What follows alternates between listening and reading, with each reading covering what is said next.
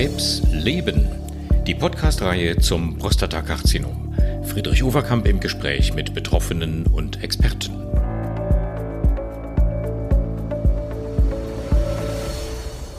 Hallo, liebe Patienten, liebe Angehörige, meine Damen und Herren.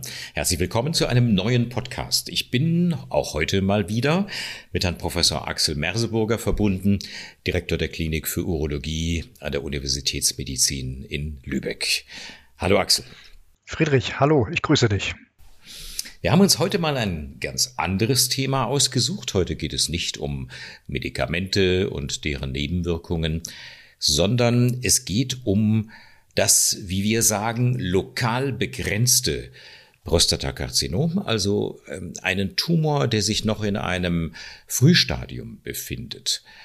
Axel, wer entdeckt den denn eigentlich üblicherweise? Ist das etwas, was man bei der Vorsorge entdeckt?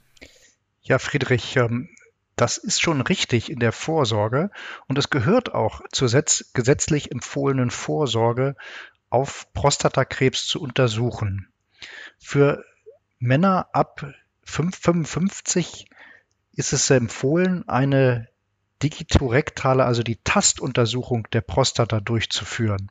Es gibt ja von der Krebsgesellschaft und von den Versicherungen. Da kann äh, jeder Patient nachschauen, aber auch natürlich Patientinnen, was die gesetzlichen äh, Früherkennungsempfehlungen sind. Als Beispiel ab 35 die Haut, ich glaube Darmspiegelung ab 55 nochmal und dann je nach äh, Familiensituation, wenn in einer Familie ganz gehäuft Prostatakrebs auch in jungen Jahren aufgetreten ist, dann schon ab 40 an die Vorerkennung Früherkennung denken. Ansonsten 45 Jahre ist so die Empfehlung, da mal Richtung Prostatakrebs Vorsorge und Screening zu denken, über den PSA-Wert sich aufklären zu lassen. Das kann der Hausarzt machen. Ich empfehle es und ich bin jetzt Mitte 40, habe auch meinen PSA-Wert mal messen lassen, um da modern zu bleiben. Ich empfehle das allen Männern ähm, ab 45 sich auch mal beim Urologen vorzustellen. Dann hat man ein Checkup gemacht. Dann kann man auch sich gleich mal die Nieren anschauen, die Blase, äh, schauen, wie äh, allfällige Männererkrankungen, ob irgendwas vorliegt und das dann mit der Urologin oder dem Urologen äh, der, der, des, der Auswahl zu, zu besprechen. Mhm. Nehmen wir mal an, es wird im Rahmen dieser Vorsorgeuntersuchungen ein frühes, kleines und für den Patienten noch nicht spürbares Prostatakarzinom entdeckt. Was passiert dann? Dann schickt der niedergelassene Urologe den Patienten in eine Klinik, oder? Ja, der Ablauf ist meistens so, dass über den Hausarzt der PSA-Wert mitbestimmt wird, es dann mhm. zu einer Vorstellung beim Urologen kommt, dann wird äh, getastet, dann wird eine Gewebeprobe entnommen, entweder durch den Enddarm oder heutzutage auch sehr modern über ähm, den ähm, den Beckenbereich, dass man perineal den Dammbereich Proben entnimmt, ähm, häufig auch mit einer vorherig durchgeführten Bildgebung, entweder Ultraschall oder Kernspinnuntersuchung. Und wenn man dann die Diagnose hat, Prostatakrebs, dann ist es ganz wichtig, sich da mit dem Urologen, der Urologin des Vertrauens zusammenzusetzen und die Therapie zu planen. Weil das kann ganz, ganz unterschiedlich sein und ist sehr patientenabhängig, abhängig von Vorerkrankungen, abhängig vom Alter und nicht immer ganz erklärend für den Patienten, nicht ganz selbsterklärend. Und ich möchte dir ein Beispiel nennen. Äh, wenn bei mir mit Mitte 40 jetzt Prostatakrebs entdeckt würde, im niedrigsten Stadium, also diesem WHO Grad 1, aber schon Krebs, der PSA bei 5 ist, dann würde ich erstmal gar nichts machen. Mhm. Das hört sich erstmal merkwürdig an. Jetzt haben wir doch so viel gemacht, jetzt haben wir so viel abgeklärt, aber es gibt durchaus die Möglichkeit, eine aktive Überwachung durchzuführen. Das heißt, der Tumor wird nicht aus den Augen gelassen, es wird regelmäßig kontrolliert und da gibt es feste ähm, Leitlinien, die man da durchführt, wie häufig man den Patienten dann untersucht, um kein weiteres Wachstum zu verpassen. Mhm. Der Vorteil der Geschichte ist, und das bespreche ich häufig mit meinen Studierenden hier in, an der Uni Lübeck, für wen dieses aktive Überwachen zutrifft, eher für ältere oder für jüngere. Und die Studierenden sagen meistens für ältere Männer. Das ist aber falsch. Das aktive Überwachungskonzept ist eher für jüngere Männer, weil man nichts übersieht, aber der betroffene Mann keinerlei Einschränkungen der Lebensqualität hat, weil man nicht operiert und nicht bestrahlt. Und das wären dann die heilenden Möglichkeiten beim lokal begrenzten Prostatakrebs, wo wir gleich vermutlich nochmal drüber sprechen werden. Hm.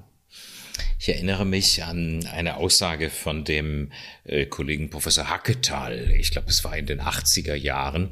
Da gab es noch nicht solche Leitlinien, wie die du dir jetzt gerade skizziert hast. Der hat von Haustier- und Raubtierkrebs gesprochen. Was der gemeint hat, war, wurde damals schon genau das Gleiche. Es wurde nur nie so präzise kommuniziert, wie du das gerade gemacht hast. Es gibt Krebse, bei denen man zunächst tatsächlich eine Weile abwarten kann. Man muss nicht immer mhm. gleich sofort die Bazooka rausholen und alle Methoden, die die moderne Onkologie bietet, auch sofort anwenden. Das kann nötig sein im Einzelfall, muss aber nicht in jedem Falle so sein. Und das ist, glaube ich, ein ganz wichtiger Hinweis und das darf man auch, glaube ich, gerade in so einem Podcast äh, transportieren in die allgemeine Öffentlichkeit. Es gibt Therapieentscheidungen, die zunächst mal keine Therapie nach sich ziehen. Und ähm, entscheidend ist, dass die Patienten dann natürlich auch diese engmaschige Überwachung gut mitmachen, dass sie sich zu den Terminen melden, dass man auch wirklich nichts übersieht an Krebswachstum. Was ist denn, wenn man sich für eine Therapie entscheidet? Welche Möglichkeiten der Therapie gibt es dann? Kurz nochmal auf den Haustier- und Raubtierkrebs sprechen zu kommen. Das ist ähm, ein Vergleich, der leider so ein bisschen hinkt, weil das Haustier bleibt ja eigentlich immer ein Haustier. Und man muss das eher so sehen, Kommt ähm, als, wenn, als ja. genau, das gibt's auch Unterschiede, aber so, als wenn man bei Siegfried und Roy die Haustierraubkatzen sich anschaut. Die Zum sind Beispiel. viele Jahre ruhig, mhm. aber irgendwann gibt's dann doch mal was mit der Pranke und äh, einer von den beiden hat's ja dann auch erlebt. Und genauso muss man im Prinzip mit, äh, mit dem Krebs dann ein Auge drauf haben. Und wenn es dann das Raubtier wird, beziehungsweise einen Tumor, wo man sagt, die aktive Bewachung macht keinen Sinn mehr. Das ist jetzt ein fortgeschritteneres Stadium. Der äh, sogenannte Gleason-Wert, also der Aggressivitätswert ist höher geworden oder ist von vornherein höher. Dann gibt es zwei Möglichkeiten, die dem Patienten vorgestellt werden sollten, wie behandelt wird. Und das eine ist die Bestrahlung entweder von innen oder von außen, womit man den Tumor komplett heilen kann. Und das andere ist der chirurgische Weg, dass man die Prostata herausnimmt mit mhm. den Prostata anhängenden Gebilden, also die Samenblasen und Samenleiter wird die Prostata aus dem Becken operiert und der Harntrakt wieder rekonstruiert. Das sind die zwei Möglichkeiten, also entweder Bestrahlung oder die Operation, um den lokal begrenzt, das lokal begrenzte Prostatakrebsleiden zu heilen. Kann man sich das als Patient aussuchen? Ja, im Prinzip schon. Also man sollte beraten werden. Und ich sage den betroffenen Männern immer, und das ist immer meine Hauptaufgabe anfangs zu sagen, lassen Sie sich Zeit. Das ist eine Entscheidung, die nicht mehr rückgängig gemacht werden kann. Einmal operiert geht nicht wieder rein. Und genauso einmal bestrahlt kann man den Schalter nicht zurückdrehen und man ist dann nicht mehr bestrahlt. Also man muss mhm. sich das gut in Ruhe überlegen, welche Therapie individuell am besten passt. Und es gibt bestimmte Konstellationen, wo auch ein Strahlentherapeut sagt, lassen Sie sich lieber operieren. Mhm. Und es gibt bestimmte Konstellationen, wo ich als Beispiel als Urologe sage, der ja eigentlich mein Tagesgeschäft mit dem Operieren gestaltet, ähm, der sagt, lassen Sie sich lieber bestrahlen. Und das muss mit dem Patienten entschieden werden. Und ein Beispiel, ich sage mal so, der 45-Jährige mit einem aggressiven Prostatakrebs hätte ich gerne lieber operiert.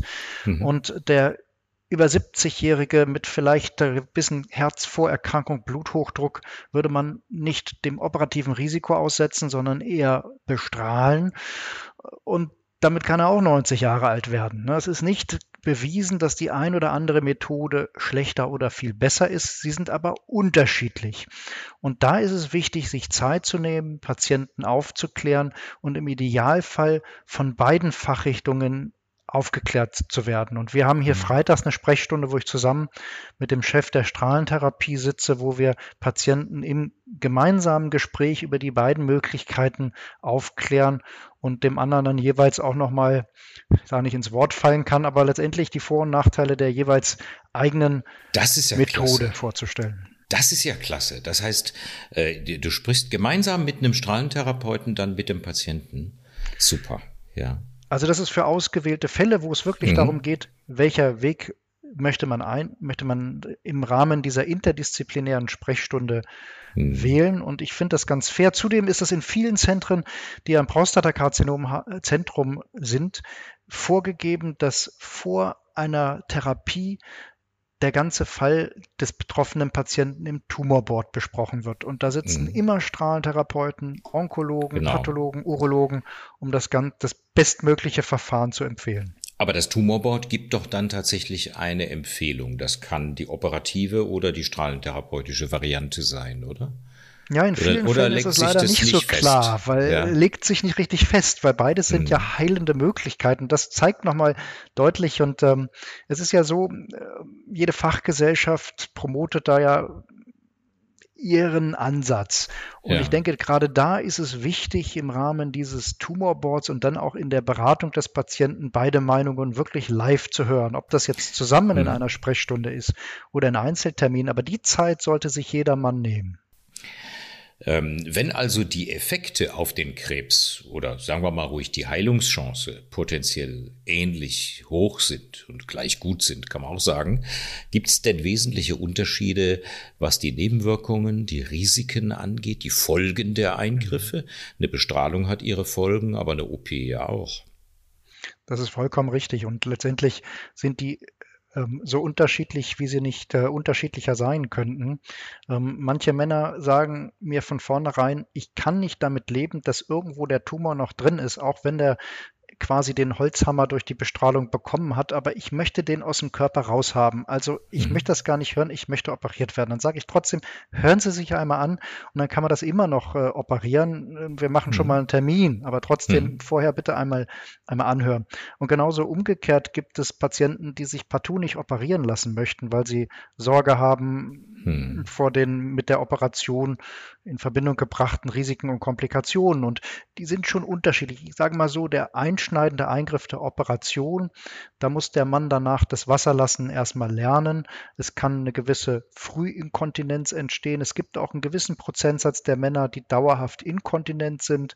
Und auch ein ähm, nicht zu unterschätzender Prozentsatz, wo die Erektionskraft da durch den Eingriff verloren geht, auch wenn es nervenschonend operiert wird.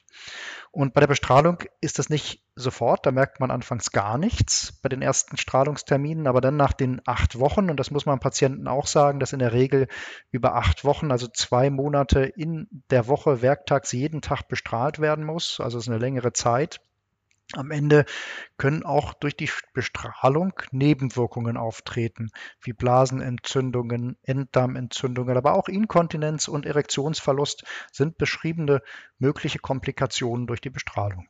Mhm.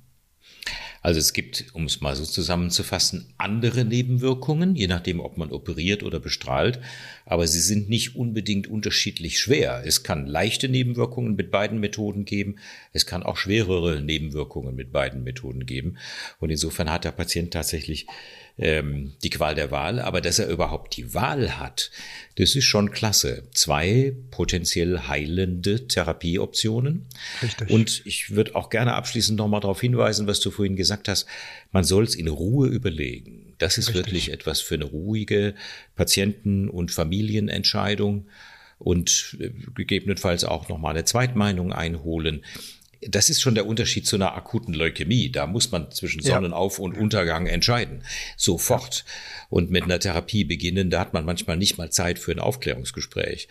Und ähm, das finde ich äh, bei diesem Krebs schon angenehm, wenn, wenn überhaupt ein Krebs was Angenehmes hat, dass man in den Frühstadien des Prostatakrebses wirklich in Ruhe abwägen kann. Mit welchen Nebenwirkungen könnte ich als Betroffener eher zurechtkommen und was würde mich mehr nerven. Und die psychologische Seite, ist der Tumor noch drin oder äh, rupft man ihn raus, um es mal ganz salopp zu sagen, das ist auch nicht ohne. Also ich kann gut Patienten verstehen, die sagen, sofort zum Chirurgen, ich möchte das Ding raushaben. Selbst wenn es eine andere, vielleicht sogar schonendere Methode gäbe. Es gibt Patienten, die diesen Wunsch tatsächlich sehr stark äußern. Kann mich an einige erinnern. Als Roboterchirurg muss ich dem rausrupfen, kurz widersprechen. Also wir haben da als äh, Operateure ganz äh, filigrane und elegante Möglichkeiten, die Prostata nervenschonend und auch schließmuskelschonend mit dem robotischen System ähm, herauszuoperieren. Die Liegedauer auf Station ist sehr kurz. Die Patienten gehen meist nach äh, fünf Tagen bis zu einer Woche nach Hause und äh, äh können dann in vielen Fällen den Urin von Anfang an halten. Bei in vielen Fällen auch erhaltener Erektionskraft. Also gerade, äh, aber das ist etwas, was, wie du schon sagst, besprochen werden muss mit dem Patienten. Ja. Das ist altersabhängig. Deinen Aspekt fand ich sehr wichtig, das Warten. Da gibt es jetzt auch neue Daten aus der Pandemiezeit, wo Prostatakrebsoperationen verschoben worden sind.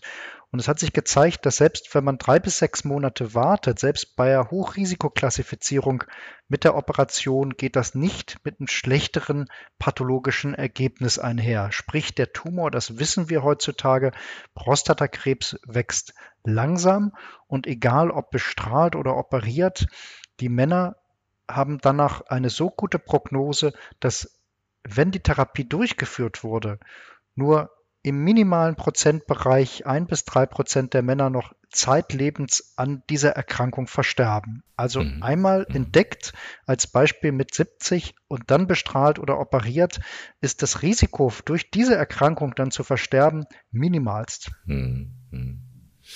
Über die roboterassistierte Operation sollten wir vielleicht nochmal einen extra äh, Podcast machen. Das würde sich Gerne. lohnen, wobei man da fast schon ein Video dazu brauchte. Aber lass mich kurz nochmal fragen, wie hoch ist der Prozentsatz der Patienten mit frühem Stadium, lokal begrenztem Prostatakarzinom, der heutzutage roboterassistiert operiert wird? Ja, mit dem Einführung des robotischen Systems und letztendlich auch der Expertise an den jeweiligen Zentren ähm, äh, wird, hat diese äh, robotische Chirurgie gerade bei der Prostata-Operation zu so einem Wechsel geführt, wo noch vor fünf bis zehn Jahren 80 Prozent der Männer nicht per minimalinvasive Methode operiert worden sind, hat sich das umgedreht. Ich würde sagen, 70 bis 80 Prozent der Männer werden heutzutage äh, fast robotisch an den größeren Zentren operiert. Ähm, wir operieren zum Teil auch noch offen, wenn es Kontraindikationen für das robotische Operieren gibt, als Beispiel bestimmte Lungenerkrankung oder äh, großflächige Vorerkrankungen des Bauchraumes, wo wir dann mit den robotischen Instrumenten einfach äh, nicht durch den voroperierten Bauch kommen können.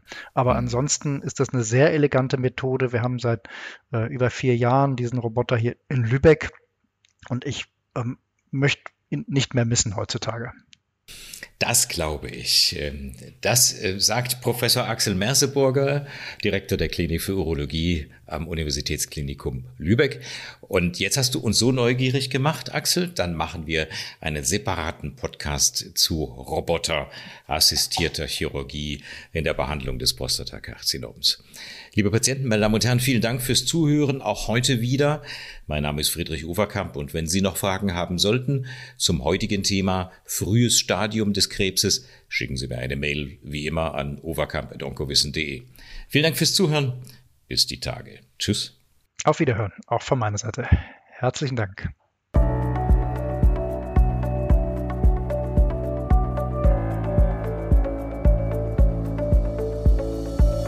Krebs leben. Die Podcast-Reihe zum Prostatakarzinom mit freundlicher Unterstützung von Hexal Sandu.